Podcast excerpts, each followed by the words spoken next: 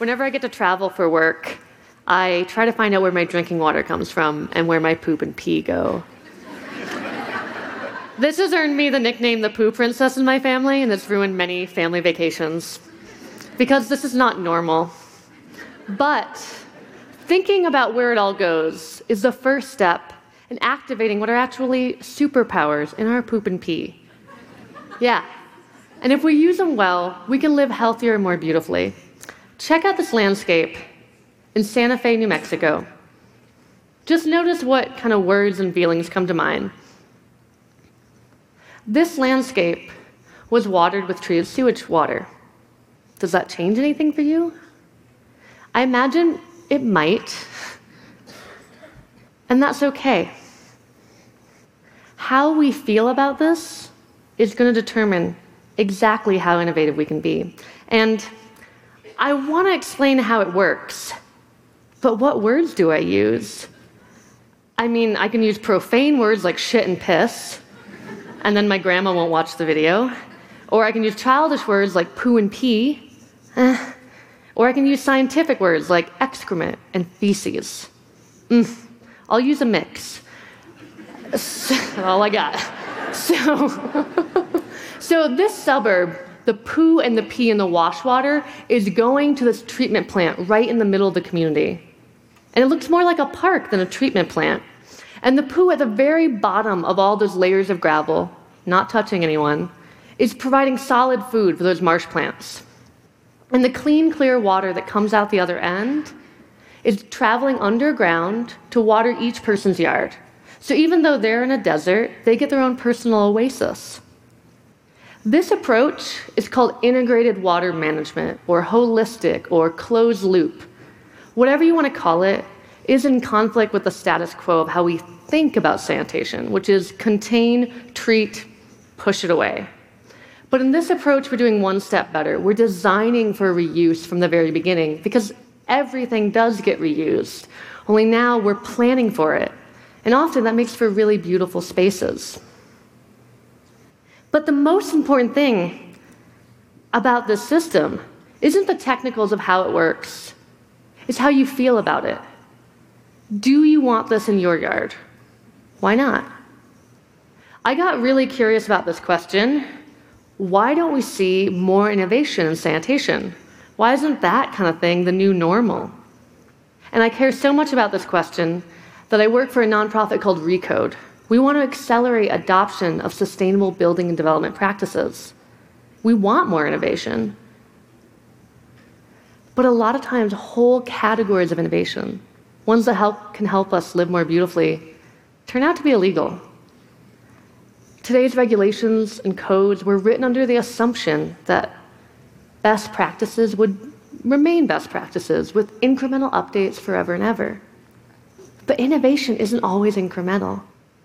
And it turns out how we feel about any particular new technique gets into everything we do how we talk about it, how we encourage people to study, our jokes, our codes, and it ultimately determines how innovative we can be. So that's the first reason we don't innovate in sanitation. We're kind of uncomfortable talking about sanitation. That's why I've gotten called the poo princess so much. The second reason is we think the problem's solved here in the US. But not so. Here in the US, we still get sick from drinking shit in our sewage water.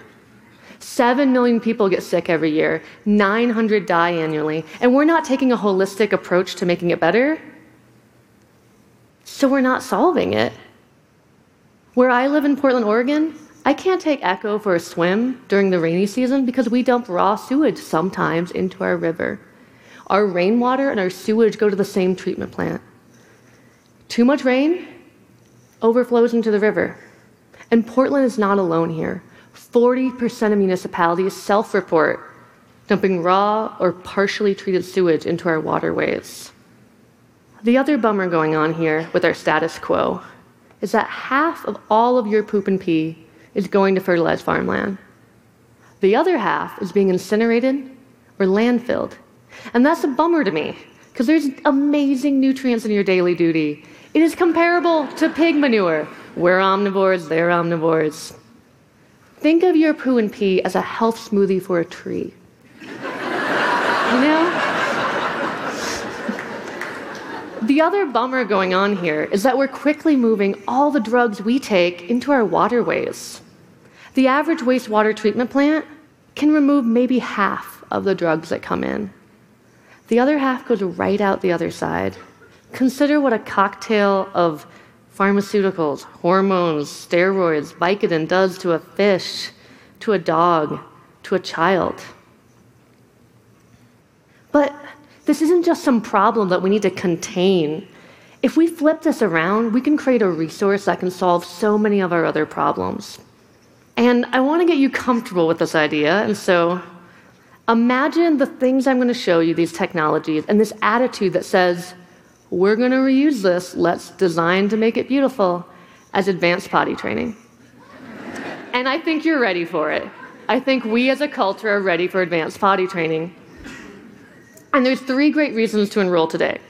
Number one, we can fertilize our food. Each one of us is pooping and peeing something that could fertilize half or maybe all of our food, depending on our diet. And that dark brown poo in the toilet is dark brown because of what? Dead stuff, bacteria. That's carbon. And carbon, if we're getting that into the soil, it's going to bind to the other minerals and nutrients in there.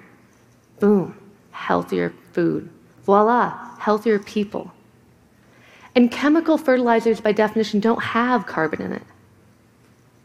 Imagine if we could move our animal manure and our human manure to our soil. We might not need to rely on fossil fuel based fertilizers, mine minerals from far away. Imagine how much energy we could save. Now, some of us are concerned about industrial pollutants contaminating this reuse cycle. That can be addressed. But we need to separate our discomfort about talking about poo and pee so we can calmly talk about how we want to reuse it and what things we don't want to reuse. And get this if we change our approach to sanitation, we can start to slow down climate change. Remember that carbon in the poop? If we can get that into our soil bank, it's going to start to absorb carbon dioxide that we put into the air. And that could help slow down global warming. And I want to show you some brave souls who have had the courage to embrace this advanced potty training approach. So, those folks in New Mexico, why'd they do it? Because they're in a desert, because they saved money? Yeah. But more importantly, they felt comfortable seeing what was going down the toilet as a resource. Here's an average house in Portland, Oregon. This house is special because they have a composting toilet, turning all their poo and pee over time into a soil amendment. Their wash water, their shower water, is going underground to a series of mulch basins, and then watering that orchard downhill. When they went to get this permitted, it wasn't allowed in Oregon, but it was allowed in five other states nearby. That was Recode's my organization's first code change campaign. Here's a great example where the integrated water management approach was the cheapest. This is three high rise residential buildings in downtown Portland, and they're not flushing to the sewer system. How? Well, their wash water is getting reused to flush toilets, cool mechanical systems, water the landscape. And then once the building has thoroughly used everything, aka shat in it, it's treated to the highest standard right on site by plants and bacteria, and then infiltrated into the groundwater right below. And all of that was cheaper than updating the surrounding sewer infrastructure. So that's the last reason we should get really excited about doing things differently. We can save a lot of money. This was the first permit of its kind in Oregon. Brave and open minded people sat down and felt comfortable saying, Yeah, that shit makes sense. Let's do it. you know? So I keep showing examples where everyone's reusing everything on site. Why? Well, when we look at our aging infrastructure, and it is old, and we look at the cost of updating it, three quarters of that cost is just the pipe snaking through our city. So as we build anew, as we renovate, it might make more sense to treat and reuse everything on site.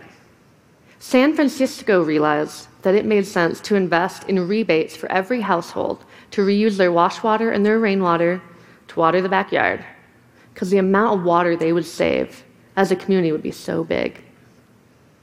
But why were all these projects so innovative?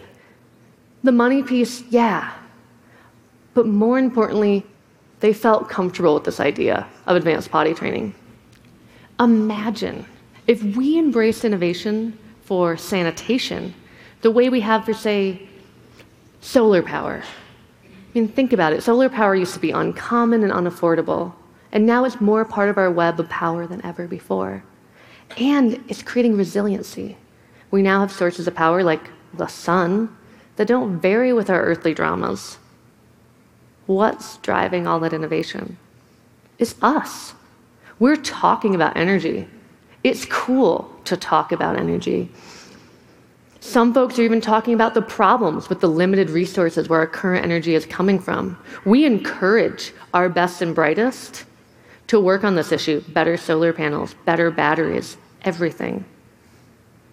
So let's talk about where our drinking water is coming from, where our poo and pee are actually going.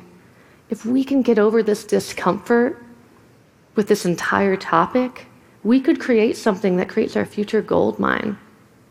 Every time you flush the toilet, I want you to think where is my poop and pee going? Will they be gainfully employed? Or are they going to be wreaking havoc in some waterway? And if you don't know, find out.